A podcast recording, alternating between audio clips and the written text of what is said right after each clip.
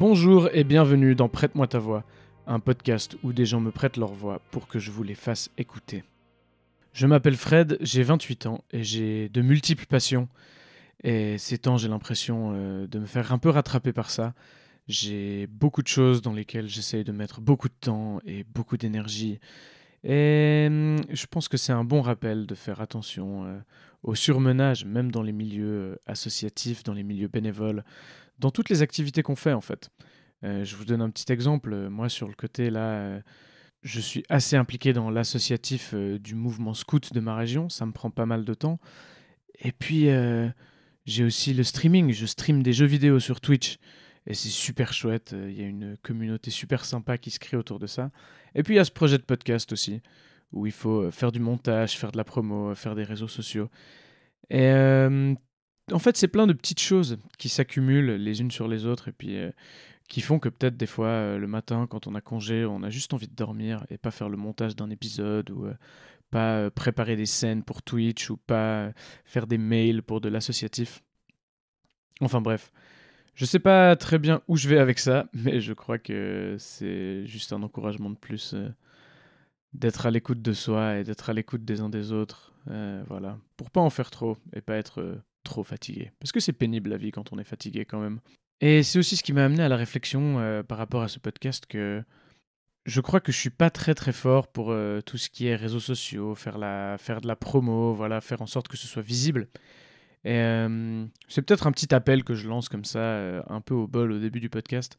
Mais si quelqu'un se sent de me donner un coup de main avec ça, n'hésitez pas à me contacter via Instagram, at prête-moi et puis euh, on en discute. Voilà, si quelqu'un a envie de m'aider, euh, peut-être à gérer déjà l'aspect communication de cette page. parce que je me rends compte que c'est pas quelque chose dans lequel j'arrive à mettre suffisamment d'énergie pour que ce soit productif, on va dire. même si de toute façon, j'ai pas du tout le but de faire quelque chose qui soit productif au sens large, mais en tout cas de le rendre visible quoi, de cette manière-là. Et sinon, je vous propose qu'on passe à l'épisode du jour. C'est Avril qui me prête sa voix dans cet épisode. Avril, elle est travailleuse du sexe. Euh, et c'est euh, finalement euh, un job dont on connaît très très très peu de choses, mais sur lequel on a énormément d'a priori et sur lequel on a aussi entendu beaucoup de choses. On se fait une image, voilà, très peut-être très caricatural des fois euh, de ce qu'est le travail du sexe. Et donc on aborde, euh, on aborde plein de questions. Voilà, je pose des questions euh, des fois un petit peu naïves pour essayer de, de voir où sont les tensions et où sont les limites entre ce qu'on croit savoir et la réalité du travail d'une personne. Et c'était une conversation que j'ai trouvée vraiment passionnante et vraiment jolie. Parce que Avril, ce qu'elle fait, c'est qu'elle met l'amour au centre de ce travail. Et elle met l'amour et la tendresse au centre de la manière dont elle, euh, dont elle le conceptualise. Elle raconte aussi comment c'est dur parfois, quels sont les obstacles, quelles sont les choses euh, auxquelles elle a dû faire face et euh, auxquelles elle fait peut-être face encore aujourd'hui dans son quotidien et par rapport voilà, à tout ce que ça lui renvoie sur elle-même. C'est vraiment un témoignage euh, très inspirant que je trouve très beau et je la remercie beaucoup, beaucoup de me l'avoir, euh, de me l'avoir prêté aujourd'hui. En tout cas, je pense qu'il y a des choses à prendre euh, pour tout le monde dans cet épisode et je vous souhaite une superbe écoute.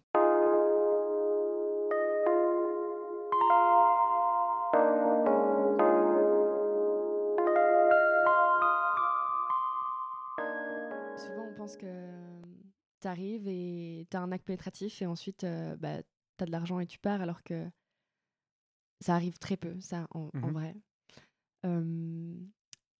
des fois, je je suis payée super cher pour que des personnes, euh, elles me posent des questions sur le féminisme, euh, elles me demandent euh, comment sortir de la pénétration, comment caresser un clitoris. Euh, du coup, je me mets bien, tu vois. Ouais, ouais. c'est hyper bien. Donc euh, ça, c'est chouette. Euh, Il y a aussi des personnes qui ont des fétiches et je trouve que c'est très courageux de les assumer et de me demander de les réaliser quand c'est possible pour moi. Euh, Il y a des personnes qui ont envie de parler, il y a des personnes qui ont juste envie d'un acte pénétratif où on parle pas, il y a des personnes qui ont envie de câlin. Euh, Mais ce qu'il y a toujours, c'est la tendresse quand même, même quand on parle pas. Ça arrive qu'il y ait des personnes qui parlent pas parce qu'elles ne peuvent pas parler. Par exemple, euh, Mm. dans mon travail d'assistante sexuelle, justement, je vois des personnes qui sont sourdes muettes ou qui ont, un- qui ont été diagnostiquées avec un retard mental ou qui n'arrivent pas à s'exprimer par le verbe. Mm. Du coup, on ne communique pas oralement, Euh, enfin par les mots, quoi. Mhm. Et, et ça, c'est cool. Donc, c'est un peu ce que je fais. Tu parles de, tu parles de tendresse. Tu, euh, comment est-ce qu'elle, comment est-ce que la tendresse s'exprime? Euh, alors, je pense que déjà, il y a, il y a ce truc un peu magique avec le travail du sexe, c'est que il n'y a, y a pas vraiment d'attente et d'enjeu émotionnel quand j'arrive pour eux. Et c'est ce qui me fait marrer parce que souvent on a l'impression que c'est super dangereux et tout, mais je, des fois je dis ça à mes potes, je suis là, mais en fait, en vrai, un mec qui sait qu'il va baiser, genre, c'est hyper docile et il n'y a, y a pas de problème, ça va vraiment. Non, mais c'est vrai. Mhm. Et hum, voilà, désolée, c'était la première blague misandre, mais la tendresse, elle apparaît, euh, elle apparaît très vite parce que les personnes, elles sont là, putain, en fait, waouh, genre, je, je peux me montrer à nu, il n'y a pas de conséquences, il n'y a pas d'enjeu. Euh, il peut y avoir de la séduction, mais c'est pas forcément le but. Et du coup, elle, a- elle, elle intervient vraiment euh, euh, dans, ah, dans ce moment où, en fait, je, où je les écoute. Et là, euh, et là, tout d'un coup, il y a beaucoup de reconnaissance. Des fois, c'est très triste parce qu'il y a des personnes qui ont 50 ans qui n'ont jamais embrassé une personne sur la bouche. Et du coup, bah, quand, quand ça, ça arrive, il peut y avoir énormément d'émotions, beaucoup de larmes. Parfois, je pleure avec eux. Et ça, c'est un truc un peu euh, tabou en vrai. On parle pas trop des émotions euh, là-dedans parce que il y a un peu cette posture de la travailleuse du sexe qui est genre powerful et qui mate un peu les mecs. Hmm. Ce qui est pas genre une posture euh, 100% répandue partout, mais il y a un peu cette distance qui est hyper nécessaire parce qu'en vrai, c'est un taf dur et hyper stigmatisé. Et t'as besoin de ce pouvoir-là, en fait. Mais, mais ce truc de pleurer avec les personnes, c'est que, bon, du coup, j'ai vu plein de psys dans ma vie. Et tu vois, genre, les psys, sont, ils sont trop à ton écoute et toi, tu peux jamais leur demander comment, comment eux, ils vont. Mhm. Et je trouve que c'est enfin, c'est une dynamique assez, assez nulle. Et, et en fait, euh, j'ai pas envie de les laisser tout seuls dans leurs émotions. et, et du coup, j'ai- en fait, je, je me dis, bah, tu sais quoi, vas-y, partage euh, avec eux parce que peut-être qu'ils ont, ils ont besoin de ça. Puis c'est là, en fait, qu'elle intervient la tendresse, c'est que on se connaît pas et on pleure ensemble, tu vois, genre au bout de 20 minutes d'interaction. Et Ok. bon, voilà. Hmm, intéressant. C'est, c'est une sorte de manière de reconnaître leurs émotions aussi. Ouais, en fait, de, de leur redonner un écho. Mhm. Euh, surtout les personnes qui sont en institution, elles ont aucun écho en fait par rapport à leur, euh, quand elles expriment qu'elles ont besoin d'affection ou de sexualité. En général, c'est très réprimé. Euh, Il y a des bénéficiaires, euh, comme on appelle en assistance sexuelle. On appelle ça bénéficiaire plutôt que client.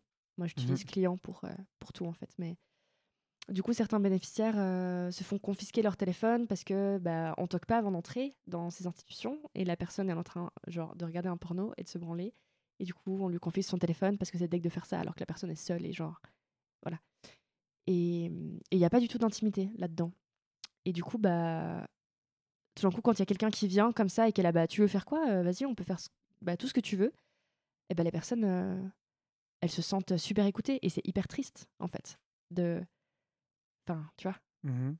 surtout à leurs âges en général.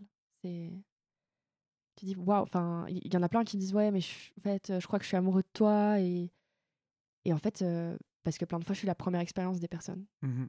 Qui ont en moyenne euh, enfin en fait non, il y a pas de moyenne mais je vois des personnes entre 24 et 75 ans et euh, et ouais du coup euh, bah il y, a- il y a, y a tout plein de tout plein de moments comme ça où tu, toi tu te sens euh, Enfin, tu vois, t'as as, vu cinq personnes dans la semaine pour ton taf et plus tes relations amoureuses à toi. Et du coup, bah, Mhm. ça te fait vite 7-8 partenaires par semaine. Ça peut Mhm. arriver comme ça. Et genre, la personne, c'est la première fois qu'elle tient quelqu'un dans, dans ses bras, tu vois. Ouais. Et c'est pour ça que j'essaye de, de remettre une symétrie en, en je sais pas, en, en les prenant dans mes bras ou en... Et parce qu'en fait, je suis pas là pour. euh, Enfin, la sexualité, c'est, à mon sens, c'est, un droit, mais il y a personne qui est censé euh, répondre à, à ce droit. Et moi compris. C'est-à-dire que je dois pas être, euh, en tant qu'assistante sexuelle, je suis pas déléguée pour répondre à un droit humain, tu vois. Genre, je suis là parce que j'ai choisi, la personne Mhm. a choisi aussi. Et du coup, on est sur un plan d'égalité. Donc, euh, je suis pas genre. euh, tu vois. Enfin, je travaille pour personne, du coup, je suis indépendante. Tu parles de choix. Mhm. À quel, euh, à quel moment ou par quelle euh, réflexion est-ce que tu as fait ce choix, toi, de faire ce travail-là? Alors ça, j'ai constaté que le patriarcat me coûtait excessivement cher. Les thérapies, le taxi aussi quand tu rentres le soir, les cours de cette défense, tout ce qui est genre récupérer des traumas. J'ai vécu beaucoup de violences sexuelles quand j'étais jeune. En termes de charge mentale, c'était- super intense et je faisais des études euh, de sciences sociales et de linguistique. Et j'aimais beaucoup mes études, sauf que j'avais un, prof de sociolinguistique qui était que j'avais croisé en fait une fois dans une dans un événement et qui m'avait regardé de haut en bas en me disant que j'avais beaucoup de potentiel mais tu vois pas le genre de potentiel euh, intellectuel. Mhm. et je me suis dit putain mais en fait je vais je vais jamais je vais jamais réussir euh, en fait enfin je me sentais trop coincée et à la fois je désirais tellement faire euh, une carrière académique parce que je sais que j'en ai les les compétences. En même temps je me sentais pas forcément enfin j'ai détesté l'académisme en fait. Et du coup je me sentais je me sentais pas de faire ça. J'étais là mais je vais faire quoi? Et les sciences sociales ce que j'aimais trop c'est qu'on s'intéressait aux gens mais ce que j'aimais pas du tout c'est qu'on interviewait des gens et qu'on leur volait pas mal leurs récits euh, notamment des personnes issues de l'immigration qui n'avaient genre enfin en fait je trouvais il y, y avait un truc super sale à juste prendre l'histoire des personnes et après on pouvait pas leur montrer ce qu'on avait écrit sur LE parce que c'était euh, selon les professeurs euh, de l'objectivation sociologique et que c'était trop douloureux à voir à, enfin à lire. Genre comme si les personnes ne connaissaient pas leur vie. Et en Mhm. fait je trouvais que c'était atroce et j'étais là mais je peux pas être sociologue ou linguiste s'il y a ce genre de, de- de logique. Et du coup bah ce que je fais bien et bah c'est l'amour en fait. Parce que jusqu'à là jusqu'à présent j'ai quand même eu plutôt du bon feedback. Du coup je me suis dit ok bon je vois qu'il y a un il y a un potentiel là. Euh, et en même temps je me sens assez souvent enfin je me suis sentie très très souvent euh, réduite à, à mon genre et sexualisée objectifiée. Et du coup j'étais là-bas en fait euh, il faut que je il faut que je récupère. Mhm. voilà. Du coup c'est une vengeance mais avec amour et du coup j'ai utilisé ça. Non mais vraiment je me suis dit bah tu sais quoi tu veux tu veux faire de moi euh, une pute gratuite? Enfin franchement je me dis mais en fait j'ai couché avec genre vraiment plein de gars où il y avait y avait pas du tout de de, de, de choses incarnées ou de possibilités de communiquer. Et puis bah, très souvent c'était euh, il y avait il y avait un peu ce truc d'être content d'avoir couché avec moi. Et, et je me suis dit bah en vrai c'est un peu un pouvoir ça quand tu penses tu vois. Mhm. du coup c'est un peu ce truc de ouais je sais pas récupérer récupérer euh, le pouvoir par rapport au à, à ce qu'on t'a assigné et puis il y a, il y a une, une grande jalousie aussi euh, enfin une envie des, des- de beaucoup d'hommes en fait de d'avoir cette liberté euh, sexuelle que, que en tant que personne non homme on, on peut avoir. Et du coup c'est pour ça. En fait j'avais besoin de j'avais besoin de thunes j'avais pas de plan de carrière. Et en même temps j'avais envie de faire du bien aux gens. Euh, donc j'ai un peu mélangé le tout j'ai commencé par faire euh, l'assistant sexuel, me former là-dedans en parallèle à mes études, parce que je trouvais que c'était, euh, en termes de filet de sécurité, c'était un peu plus facile aussi par rapport au stigma. Je pouvais plus amener euh, le truc par rapport à mes proches. Genre, bon, en fait. euh, Ouais. Alors, je me cachais pas derrière un pseudo-altruisme, hein, parce que moi, je pense pas que. Enfin, c'est souvent un truc qu'on me renvoie d'ailleurs. Ah, mais c'est beau parce que tu te sacrifies en couchant avec les, les handicapés. Enfin, c'est atroce d'entendre ça. Euh, c'est juste que je voulais, je voulais rentrer dans le monde du travail du sexe par euh, quelque chose qui était euh, plus cadré. Et du coup, bah, je savais que j'avais une formation et bah, avec la formation, il y a aussi des intervenants, intervenantes avec qui tu peux parler. Et du coup, je me suis Mhm. dit, je commencerai pas toute seule. Du coup, voilà, j'ai commencé avec l'assistance sexuelle. Et ensuite, je me suis rendu compte que ça me convenait pas parce que il y a pas mal de personnes qui sont en situation de handicap qui peuvent être arrogants et péter de thunes. Et aussi des personnes qui sont pas catégorisées comme étant en situation de handicap, mais qui peuvent pas avoir accès à de l'affection. des personnes qui sont, par exemple, en proie avec une timidité excessive ou des Mmh difficultés, enfin des hontes en fait, ou des traumas, et, ou qui n'ont pas, font pas de thunes en fait. Et sauf que bah, eux, enfin je dis, j'utilise le masculin parce que j'ai eu qu'une personne qui n'était pas un homme cis. eux, bah, en fait, ils sont pas forcément, ils, sont pas éligibles à l'assistance sexuelle. Et du coup, je me suis dit, bah, je vais faire escorte aussi. et en plus, avec l'assistance sexuelle, tu es, tu es très peu rémunéré. Et en Mmh fait, tu donnes beaucoup d'énergie. Tu dois dealer avec pas mal de gens. Genre, tu arrives dans les institutions, les gens, ils te disent. Enfin, ça, m'arrive des trucs, mais tellement drôle. Il y a des gens qui rentrent dans la chambre pendant la séance. ça m'est arrivé qu'on me dise. Alors, personne voulait vous, vous parler, mais moi j'ai pris, euh, du coup, j'ai travaillé exprès euh, ce jour-là euh, juste pour vous parce que j'étais la, seule personne à qui ça me dérangeait pas de parler à une prostituée. J'étais là, waouh, cool! Donc, tu vois, tu as ce genre de bail et tout. tu sais, le mec, il était, il était sûr qu'il était super gentil en me disant ça, tu vois. J'étais là, tu veux un, tu veux un pins ou. non, mais je sais pas. Donc, ça, ça c'est drôle, mais en même temps, c'est méga chiant. Et, mmh, et puis, bah, c'est un travail compliqué quand même, l'assistance sexuelle, parce que tu dois. Euh, y a, bah, justement, il y a des gens qui n'ont pas la capacité de s'exprimer oralement, du coup, bah, tu dois essayer de deviner en termes de consentement. c'est quand même. Bon, en vrai, j'arrive toujours à le décerner, mais tu vois, tu dois mobiliser quand même pas mal de stratégies pour mmh comprendre ce dont ils ont besoin. Ça peut générer une chier d'émotions parce que ces personnes n'ont jamais eu de bah, d'accès au monde affectif. Et du coup, c'est souvent des grands bouleversements. Il y a aussi une condition physique où pas mal de personnes sont sur des chaises, alors du coup tu dois les déplacer, les faire des transferts, etc. Donc c'est quelque chose qui est quand même relativement éprouvant. Et en plus, euh, les institutions, je trouve, enfin il y a quand même un peu une logique carcérale derrière, mais sont souvent euh, très très loin des, des, villes en fait. Mmh et souvent je vais dans le canton de Genève, moi j'habite dans le canton de Vaud, et je, je, prends un train, je vais à Genève, et après je prends un bus pendant 40 minutes, et puis il n'y a qu'un bus toutes les deux heures, et en fait finalement t'as passé, euh, as fait une journée de 6 heures, mais t'as as travaillé qu'une heure et c'était pour 150 francs. Et ça t'a pris enfin beaucoup d'énergie, beaucoup de temps. Et c'est pas, pas rémunéré, ça. Pas forcément très rentable, du coup. Voilà. Et du coup, je me suis dit, bah, je vais faire escorte aussi. Et là, je, je monte mes prix, euh, enfin, équivalent euh, par rapport au marché.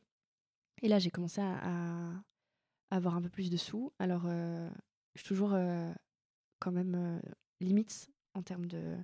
Je pense que c'est important de parler d'argent. Mmh pour l'instant, je ne gagne pas plus que 1500, 2000 francs par mois. Aussi parce que je suis dans un moment de ma vie où j'ai très peu d'énergie, où je traverse beaucoup de choses hyper bouleversantes et du coup, j'arrive pas forcément à, travailler autant que je voudrais. Et je passe beaucoup de temps à faire des siestes. Et ça, c'est très difficile quand tu commences en tant que travailleuse du sexe, c'est que tu sais pas comment te déclarer, comment faire les, les trucs. Et bah, du coup, t'es sans harnais en fait. Et mmh bah, quand tu es malade, t'as pas de... Enfin, tu peux pas prendre un congé maladie. Du coup, Bien sûr. Voilà. Et en plus, c'est pas encadré. Enfin, tout est légal, mais c'est assez tabou. Et du coup, bah, euh, j'ai dû aller à la, à la, police là pour m'inscrire euh, en tant que trêve du sexe pour le, le registre.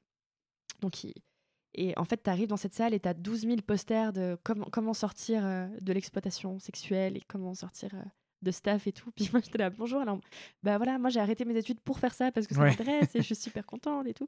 Et, euh, mais en vrai, ils étaient trop chou C'est, bah, bon, la police, c'est pas trop mes potes, mais pour le coup, c'était, c'était deux mecs qui étaient trop sympas et qui étaient là, non, mais nous, on est là pour genre vous écouter et si vous avez besoin de parler, euh, on est là pour. Euh, enfin, on, est plutôt des assistants sociaux en vrai, mais du coup, c'était pas c'était pas ce que je m'imaginais. J'étais là, bon, cool, j'ai leur carte et si jamais j'ai un problème, je peux les appeler, mais je, je vais pas les appeler.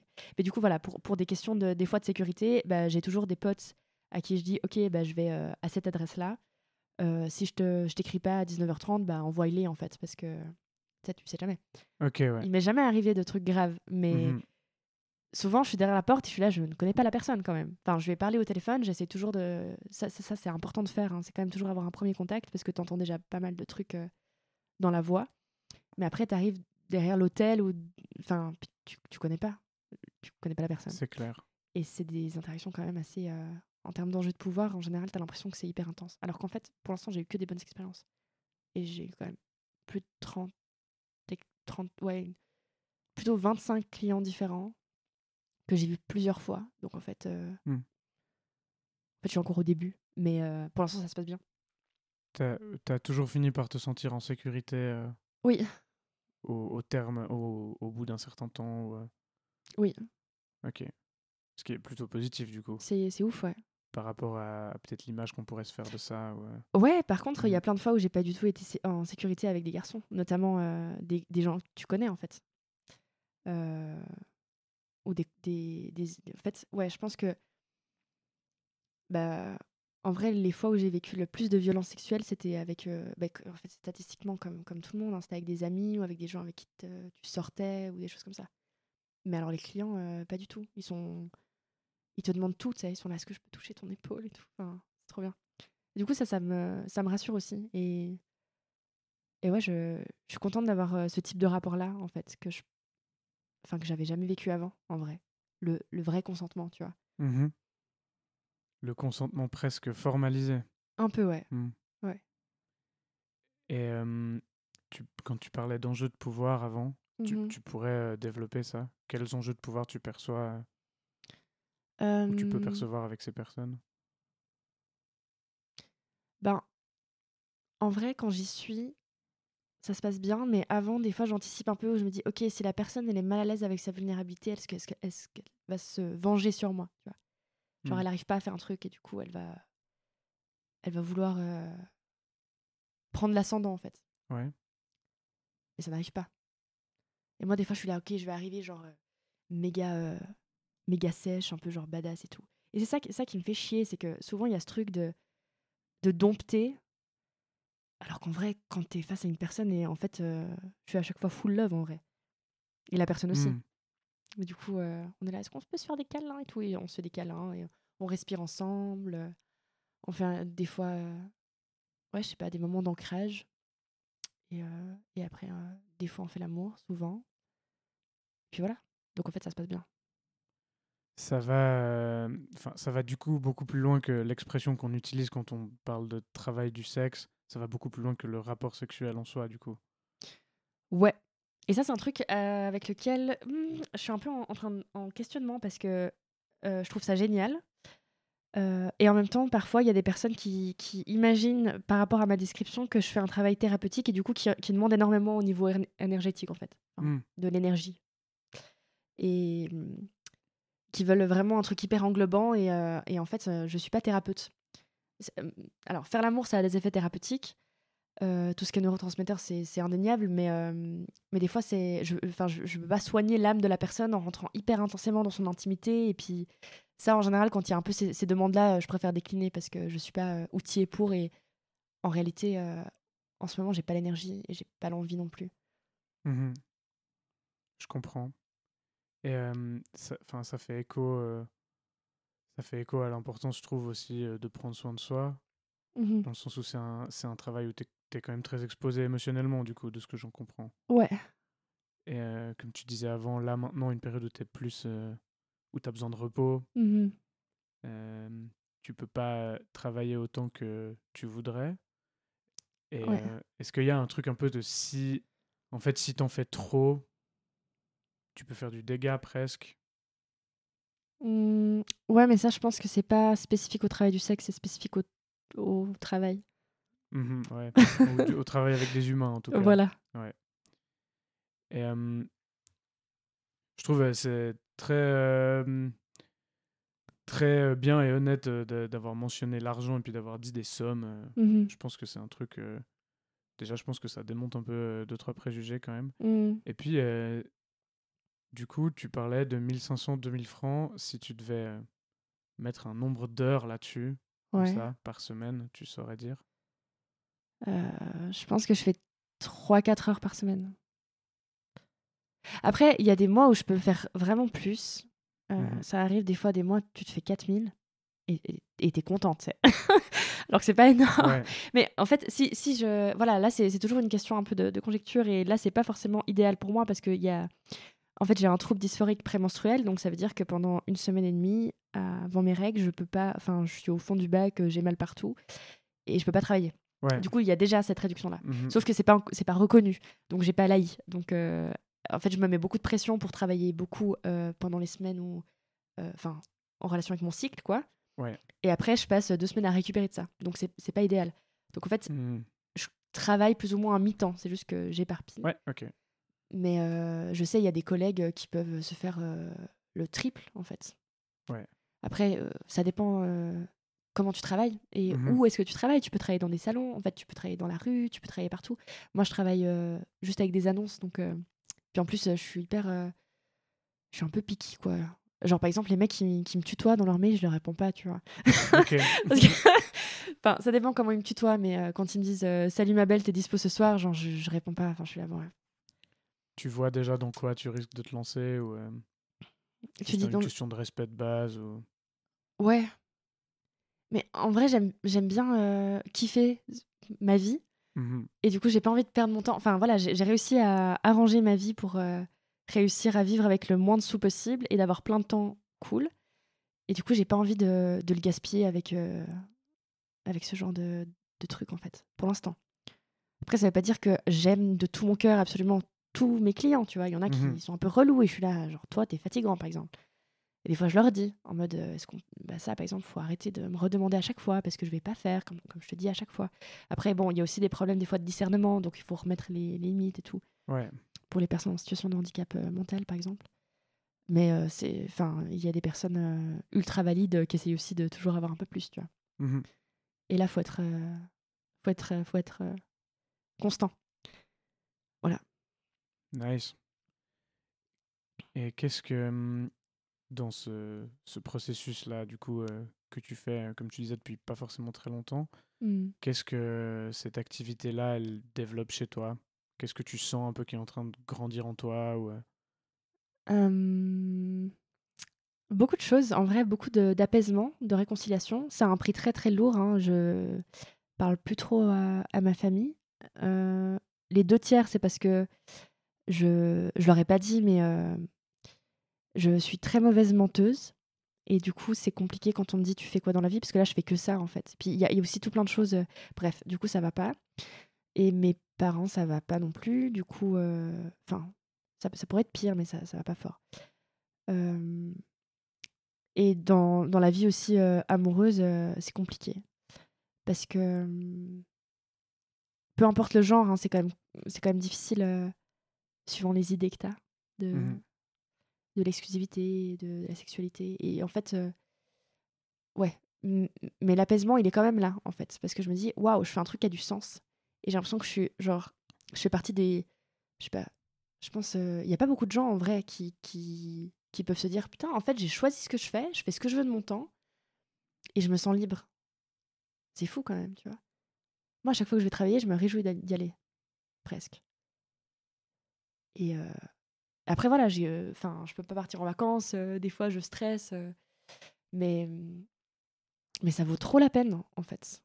Et puis, aussi, aussi j'arrive pas à, faire les choses un peu à moitié, du coup, je peux pas faire ce taf et être super intime avec les gens, mais en même temps, enfin, je j'arrive pas pour l'instant à mettre beaucoup de distance, tu vois, genre, je, suis- je suis super avec eux sur le moment, et peut-être que avec les années, bah, j'arriverai à juste faire la prestation. Bon, il y a des personnes avec qui tu fais juste une, une prestation, t'échanges pas forcément des choses euh, intéressantes, mais quand même, ça, ça me demande toujours un peu d'énergie. Donc, euh, voilà. Je sais plus c'était quoi ta question. Qu'est-ce qui naît en moi? Qu'est-ce qui se L'apaisement développe? Qu'est-ce qui... Ouais. Qu'est-ce que ça t'apporte?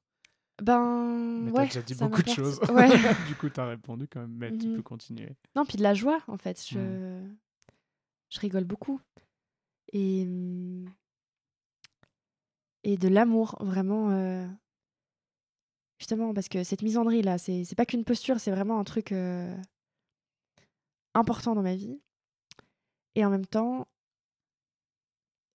et en même temps, c'est quand même cool de, voir que il y a des personnes tu penserais pas du tout que t'allais matcher avec, genre je sais pas le type de de 70 ans qui est avocat et euh, qui est un peu de droite. Et en fait tout d'un coup il te dit 12 000 trucs trop cool et il est là. Mais en fait maintenant je suis en train de m'intéresser au féminisme puis est-ce que blablabla. Bon alors il va toujours euh, me dire ce qu'il sait lui parce que c'est quand même très important de préserver l'ego avant tout mais il me pose beaucoup de questions et il est Mhm. super intéressé. Alors bon moi je, je suis pas là forcément bon après il me paye bien donc je fais un peu de pédagogie. Quand on me paye bien je suis d'accord je me dis bon bah, aussi pour toutes les meufs euh, qui, qui peuvent pas sortir de l'hétérosexualité qui sont condamnées là-dedans et genre je peux pas toutes les convertir et ben je me dis il faut quand même qu'il y ait tu vois il y ait des mecs cis hétéros qui soient euh, sexuellement et émotionnellement un peu plus euh, enfin tu vois moins moins dans ces logiques-là. Ouais. Et du coup, bah, là, c'est cool. Et des fois, il y en a qui disent Ouais, mais en fait, euh, j'ai de, la, j'ai de la peine, j'arrive pas à bander, je complexe trop et tout. Je fais là, bah, tu sais quoi, oublie ta bite et genre, tout va bien se passer. Et après, on fait des trucs. Et il est là, putain, en fait, euh, on peut faire l'amour sans pénétration. Et je suis là, et ouais, mec, c'est trop bien. C'est ce que je fais, genre. Enfin, c'est ce qu'on fait entre meufs, en fait, tu vois. et enfin, non, parce qu'il y a aussi beaucoup de pénétration entre meufs, mais je veux dire, euh, le pénis, c'est pas, c'est pas tout. Ouais. Et les génitaux et le genre, ça n'a rien à voir, mais voilà, du coup, du coup, euh, et t'as l'impression qu'ils ont, ils ont trop, genre, je sais pas, ils ont du soulagement, tu sais, par rapport à leur pression. Et toi, t'es trop contente, t'étais là, putain, mais c'est trop bien, genre, le mec, il est hyper heureux parce que il a oublié sa bite, tu sais, et Mhm. après, il va faire, euh, il va reprendre confiance en lui, il sera moins timide, et toi, t'as l'impression que genre le monde, il se répare. Donc voilà, c'est un peu ça, ce que ça apporte. C'est très beau. c'est cool, ouais, franchement. C'est très beau. Et puis ça, je trouve que ça montre aussi à quel point. euh, bah, tu vois, toi, tu, tu le dis depuis le début, c'est tu mets vraiment l'amour au centre de de ce travail en fait. Oui. Et euh, j'ai l'impression que c'est pas du tout euh, une image euh, en général qu'on va se faire quand on parle de travail du sexe ou encore Mhm. moins d'assistance sexuelle, j'ai l'impression. Ouais. Et comment je sais pas très bien comment tourner cette question, mais en fait, comment comment t'expliques dans cette relation-là que tu as avec ces personnes, comment l'amour naît ou comment l'amour existe? Tu vois ce que je veux Hmm. dire? Euh, ouais. Ah putain, c'est c'est difficile de savoir où- d'où il naît. Euh, je pense que initialement, quand même, quand, quand j'appelle les personnes, je leur parle avec, euh, avec douceur. Et en même temps avec distance, parce que il y a toujours ce truc. Enfin, je suis super quand même euh, sceptique par rapport au mec. Et je suis tout le temps là, genre, essaye pas de me la faire à l'envers, tu vois. Mais enfin, du coup, je suis tout le temps sur mes gardes. Mm. Mais en vrai, je leur parle et. Mais je sais pas, il y a un truc un peu magique. euh, ça se passe. Enfin. Et la personne se dit, ok, peut-être j'ai rien, j'ai rien besoin de prouver à cette personne. Et je pense que c'est peut-être, c'est peut-être ça. Qu'est-ce qui naît? Comment naît l'amour? Voilà, on est parti sur un podcast de 3 heures. Ouais. si on pose cette question, c'est vrai, mais Ouais, je sais pas. ça marche.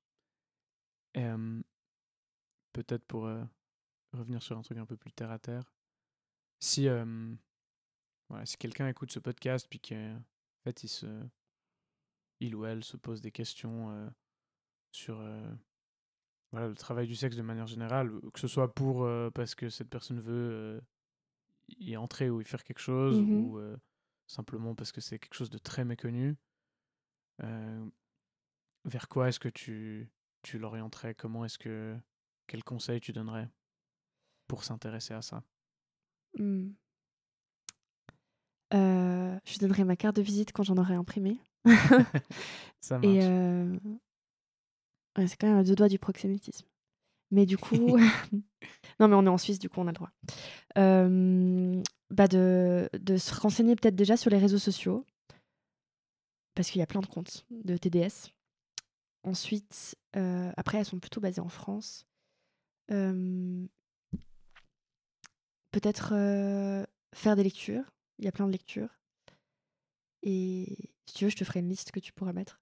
Mhm, ouais, à fond. À fond. Je peux mettre dans la description de l'épisode deux, Voilà. trois. Bah, il faut pas que ce soit trop trop long parce que je crois que j'ai un nombre de caractères limité. Ok, ouais, ça marche. Mais des pages Instagram par exemple. Ou, Ouais, ouais, vois, je pourrais te donner trucs, euh, euh. des noms de comptes à suivre. Après, tu euh, te retrouves dans l'embranchement des réseaux sociaux. De toute façon, tu tombes sur 12 000. euh, Ouais. tu finis par trouver tous les Oui. autres de toute façon. ouais. Après, je pense que c'est pas parce que c'est euh, ça a l'air euh, évident que ça. Enfin, je veux dire, mes interactions sont incroyables, mais c'est pas du tout facile. hein. Enfin, il y a Mhm. quand même le stigma, c'est super lourd. À chaque fois que je vais chez le médecin, par exemple, ou les professionnels de santé, quand ils te demandent. euh, bah vous faites quoi dans la vie? Et puis toi t'es là ok bon bah alors du coup j'invente un truc puis après euh, ils parlent enfin il y a quand même souvent des il y a quand même souvent des problèmes ou alors bah l'autre fois j'étais enfin euh, j'étais au chômage et mon conseiller au chômage était là mais oui mais vous faites enfin vous faites quoi du coup? Et j'étais là bah je peux pas lui dire que j'ai envie de faire enfin j'ai envie de continuer de faire ça et que je fais ça et du coup j'étais là bah j'ai fait un bachelor en lettres et il était là ok bah alors on va trouver des, des jobs de secrétaire tu vois et je commençais à postuler chez Amag et j'étais là, mais moi je veux pas je veux pas faire secrétaire chez Amag tu vois et en même temps je, je voulais j'osais pas lui dire euh, bon de toute façon je suis indépendante donc j'aurais pas pu j'aurais pas pu avoir droit au chômage mais il y a plein de trucs comme ça où tu te sens hyper coincé Ouais. et aussi dans ta vie euh, amoureuse, genre vraiment déconstruis d'abord le truc, hein, parce que sinon c'est. Et puis c'est jamais vraiment acquis. Des fois, t'es là, waouh. C'est quand même compliqué aussi quand euh, tu es avec quelqu'un et que, je sais pas, si un, un peu la famille qui est impliquée et qui demande mais que fait euh, ton amoureux, ton amoureuse dans la vie, des choses Mhm. comme ça. Et t'as plein de trucs euh, que tu peux pas partager aussi. Et moi, par exemple, il m'arrive des trucs de ouf, hyper drôles, hyper attendrissants, hyper touchants, des fois des choses qui me mettent en colère, notamment par rapport aux institutions. Et je sais pas toujours à qui en parler. Et du coup, bah, Ouais. ça, faut, faut s'entourer en fait de personnes euh, qui peuvent comprendre. Pas forcément des personnes qui font le même métier que toi, mais des personnes qui sont, bah, je sais pas, comme toi par exemple, tu vois, qui Mhm. possèdent des qui... Donc ça, je dirais, ouais, Yes. travaille sur euh, là-dessus avant. Tu parlais des, aussi des relations euh, amoureuses privées, entre guillemets. Mhm. Comment tu trouves cette balance-là ou comment tu... Déjà, en fait, peut-être de base, est-ce que tu fais une différence entre les deux et la- laquelle? Entre mon travail et ma Ouais. sexualité dans le travail et ma sexualité dans la vie pro- Ouais. privée? C'est un peu Oui. naïf comme question, mais c'est fait Non, non. exprès. Ouais, ok. Euh, oui, oui, bien sûr que je fais une différence. Euh, dans mon travail, euh, bah, je m'implique euh, émotionnellement, mais je... il y a des trucs que je laisse pas entrer. Mais je, je sais pas, c'est c'est des sensations que tu te permets pas forcément de vivre, alors que je peux être, euh, je peux être très très bien euh, avec des clients et qui qui, qui, bah, qui veulent vraiment apprendre, tu vois. Du coup, je leur, je leur dis vraiment comment faire. Et, et ça, c'est hyper cool en termes de, de sensations, mais il n'y a pas ce. En vrai, je pense que c'est les sentiments, tu vois, Mhm. amoureux. Mais je sais toujours pas exactement ce que c'est des sentiments amoureux. Je suis un peu. euh, Enfin, j'ai l'impression que ça évolue constamment, donc je sais, je sais pas trop. Euh, Et dans ma vie privée, bah, amoureuse, bah, j'ai mon amoureuse qui me soutient tellement et que j'admire aussi tellement. Elle fait, elle fait plein de trucs super inspirants. C'est une artiste. Et j'ai aussi mon meilleur ami qui me soutient beaucoup. En fait, ma vie privée, enfin, je sais pas, j'ai l'impression que mes amis et mes amants, amantes et amoureux, c'est un peu la même chose. Donc, même si tu hiérarchises quand même les personnes. Enfin, je pense qu'il y, a- il y a une part de moi qui a toujours cet idéal un peu euh, de faire tourner ta vie autour d'une seule personne. Mhm. Mais je sais que l'exclusivité sexuelle, elle est, elle est pas possible. Par Ouais. contre, je pense que je peux avoir une forme d'exclusivité amoureuse et j'en ai peut-être même besoin. Et c'est pas toujours en, en accord avec mes idéaux. Ça, c'est un peu chiant hein, parce que souvent ça t'arrive et t'es là, putain. Genre, par exemple, euh, quand t'as réussi à sortir d'hétéro- d'hétérosexualité et tout d'un coup tu dis plus jamais je couche avec des mecs, en plus gratuitement, tout ça, parce que quand même, genre en tant que pute, t'as fait masse avancée dans. Enfin, genre vraiment, c'est un accélérateur de vie et de, de connaissances. Et tout d'un coup, tu tombes genre méga amoureuse de- d'un type HSBC et puis t'es là, mais what the fuck, tu vois? C'est super chiant. Donc, euh, voilà. Il y a quand même de- un bout que tu contrôles pas. Ouais. Ouais. Heureusement, peut-être. Ouais. Je sais pas. Non, ouais, ouais. Je pense que c'est ce que c'est intéressant. Ce que ça dit de. Ouais. Est-ce que tu penses que c'est plus facile euh, d'avoir cette vie-là parce que tu es en couple et ou que tu relationnes avec une fille et pas avec un mec en ce moment? Euh, je relationne aussi avec un mec. Ok, Mais c'est dur. Les deux. ok. Non, c'est dur avec un, c'est dur avec les mecs. Plus Ouais. Ok. Tu saurais dire pourquoi? Euh, Parce que souvent, c'est. Mais c'est pas à cause de mon travail, en fait. C'est souvent à cause de la, la monogamie sexuelle. Enfin, il y a un peu ce truc d'exclusivité que les personnes ont envie d'avoir par rapport à moi, ou qui ont l'impression que moi, je peux pas leur donner. Et souvent, en fait, c'est un malentendu, je pense, qui se passe. C'est que Mhm. souvent, les personnes, elles se sentent euh, insécures parce que je peux avoir plusieurs partenaires. Mais en fait, euh, j'aime toujours la personne plus que. Enfin, pas plus, mais il y a une forme d'exclusivité amoureuse quand même que j'ai avec la personne. Mais je, je crois qu'elle est difficile des fois à, à réactualiser euh, sans cesse. Parce que Mhm. je sais pas trop, en fait. Faudrait que je, je réfléchisse un peu plus parce que c'est vrai que ça m'arrive quand même euh, souvent. Mais c'est le fait de d'aimer chaque personne de manière unique, peut-être, plutôt que plus qu'une autre. Ouais, c'est ça, ouais. Je trouve ça assez fascinant. Et euh, dans ces relations, euh, dans ces relations-là, là maintenant que tu as, tu arrives à parler librement de ton taf? Ah ouais, ouais, ouais. Maintenant, c'est bon, ouais. Mais avant, euh, là, je, je me suis séparée il y a, il y a quelques mois euh, d'une personne. Et cette personne euh, avait beaucoup de traumatisme par rapport euh, à la virilité.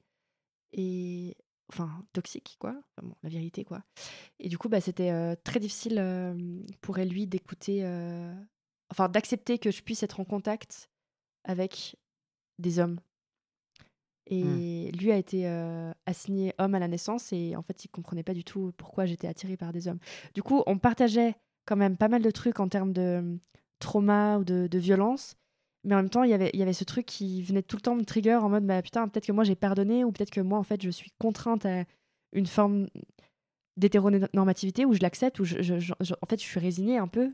Et Mhm. je pense que l'autre personne n'acceptait pas forcément ça. Enfin, dans l'absolu, je pense que elle aurait voulu que les hommes n'existent pas et n'existent plus, et que ça aurait été plus facile. Et du coup, ça, ça n'allait pas. Et du coup, bah, il y avait une forme de dégoût qui était très intense, mais qui m'était pas directement dirigée, mais qui est dirigée par rapport au fait que Mhm. moi je puisse toucher des corps masculins. Et ça, c'est très, enfin, c'était très violent pour moi à vivre. Parce que je suis là, mais enfin, je fais rien de mal. Mhm. Et j'avais toujours l'impression que je faisais quelque chose de mal, en fait, parce que je touchais des gens. Et, euh, et en fait, tu touches des gens tout le temps, tu vois. Enfin, je sais pas, si tu donnes la main à, à ta fille ou à ton amoureux, t'as quand même.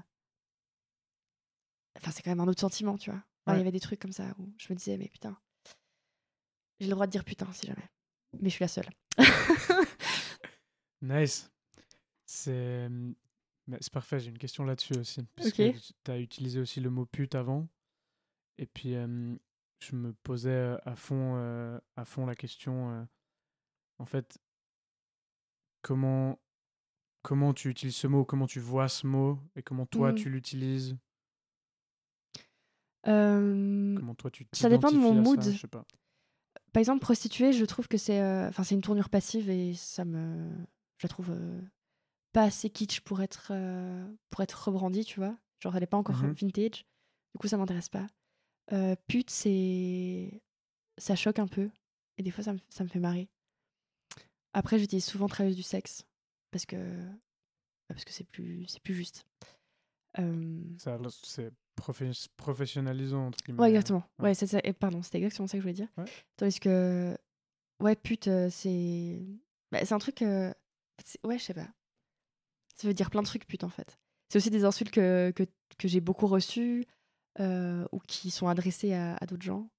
C'est comme souvent quand, euh, quand on dit fils de pute et moi je suis là, mais. Enfin, je. Je revendique pas la maternité pour le coup, parce que c'est- vraiment drôle. En fait, du coup, il y a plein de blagues de Mhm. pute qui sont très très drôles. Du coup, c'est pour ça que j'utilise encore pute. Et tu t'y identifies? Avant, tu as dit en tant que pute. Que tu le disais pour toi ou de manière Ouais. générale ou euh, Ouais, ouais. tu t'identifies à ce mot Oui. Il y a un côté rassembleur peut-être ou- Euh, ouais, en fait, il y a un côté où souvent, quand euh, je vais dans des institutions, euh, on me dit Vous inquiétez pas, j'ai bien compris que vous n'étiez pas une prostituée. Et là, je leur dis Si, si, je suis, je suis une pute en fait. Et, et ça, ça, et ouais, et ça c'est trop drôle.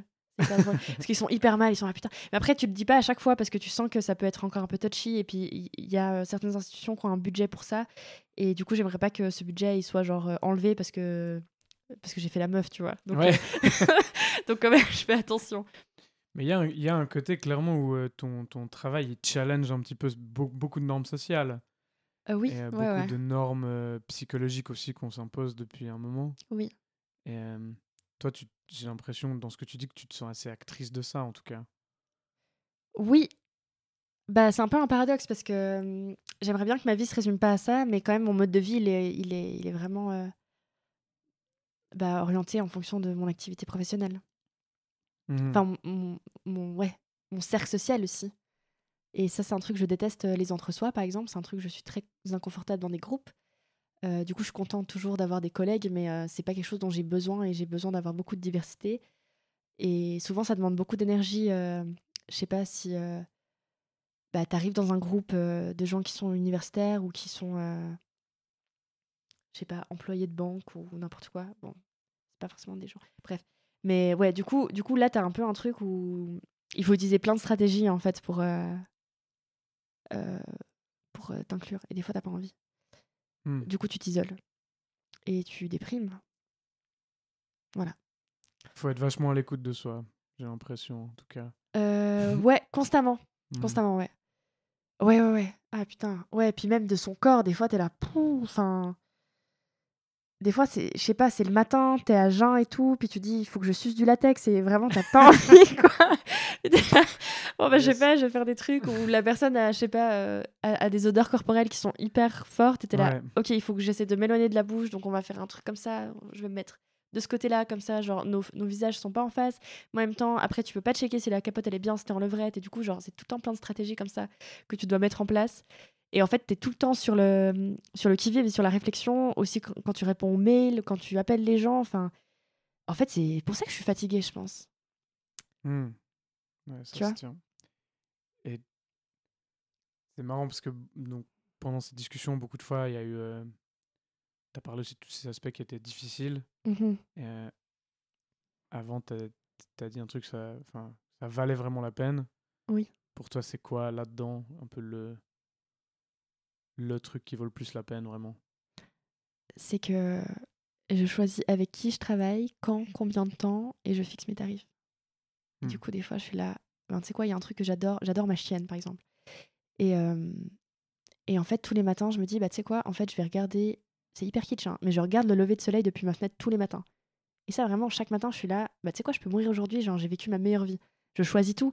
Après, ça me fait marrer parce que, genre, de base, je suis vraiment hyper de gauche et en fait, je, fais un métier super libéral, tu vois. Et du coup, du coup c'est très drôle. Parce que c'est assez individualiste, hein, finalement. Mais en même temps, tu peux être très, enfin, tu peux être très euh, altruiste et tout. Et je pense qu'il y a un côté aussi où j'ai désespéré en fait des luttes euh, sociales et des groupes euh, desquels j'ai j'ai pas mal fait partie.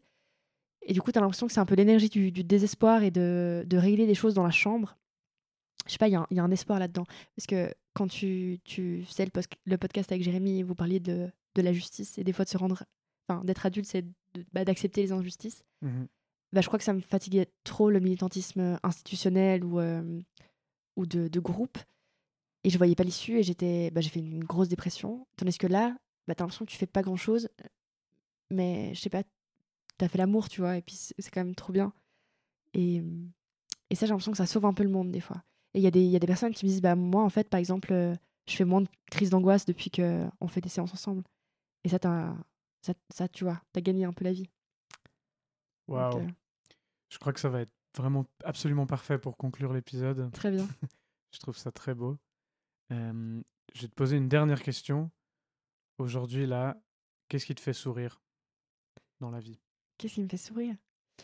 Euh, Mon amie Elodie, avec qui je passe euh, la plus, enfin, le plus clair de mon temps, qui a trois chiens. Et euh, aujourd'hui, elle m'a appelée et j'ai laissé trois sonneries euh, parce que j'étais en train de me préparer pour venir euh, te voir. Et en fait, je réponds, je lui fais allô, puis elle me dit Attends, en fait, je suis pas du tout prête. Et en fait, elle était pas prête pour son propre appel téléphonique. Et du coup, ça m'a fait beaucoup rire. Et en fait, j'ai j'ai une relation trop trop belle avec elle. Et du coup, genre, très très souvent, je pense à elle, à moi, à nos chiens. Et on, est, on a des vies tellement différentes. Et en fait, euh, je sais pas, cette relation-là, elle, euh, elle me fait méga sourire. Et elle me, elle me rend sereine. Magnifique. Ben, merci, merci de ouf euh, pour cette discussion. De rien. C'était génial.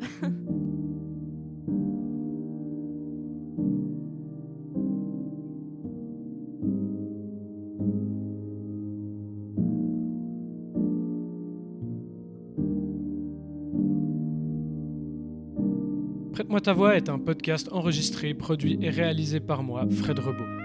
Les musiques ont été composées et enregistrées par Francesco Bucciarelli et moi-même. Je le remercie infiniment pour son aide. Le podcast est disponible sur Spotify, YouTube, SoundCloud, Apple Podcast et d'autres plateformes d'écoute. Il sort les mardis, une à deux fois par mois, selon mon rythme personnel. Si vous souhaitez faire une remarque, un commentaire ou intervenir dans le podcast, je vous propose de me contacter via Instagram at prête-moi-ta-voix.podcast ou sur l'adresse mail prête-moi-ta-voix.podcast at gmail.com. Je vous remercie du fond du cœur d'avoir écouté cet épisode. Prenez soin de vous, prenez soin des autres et à bientôt.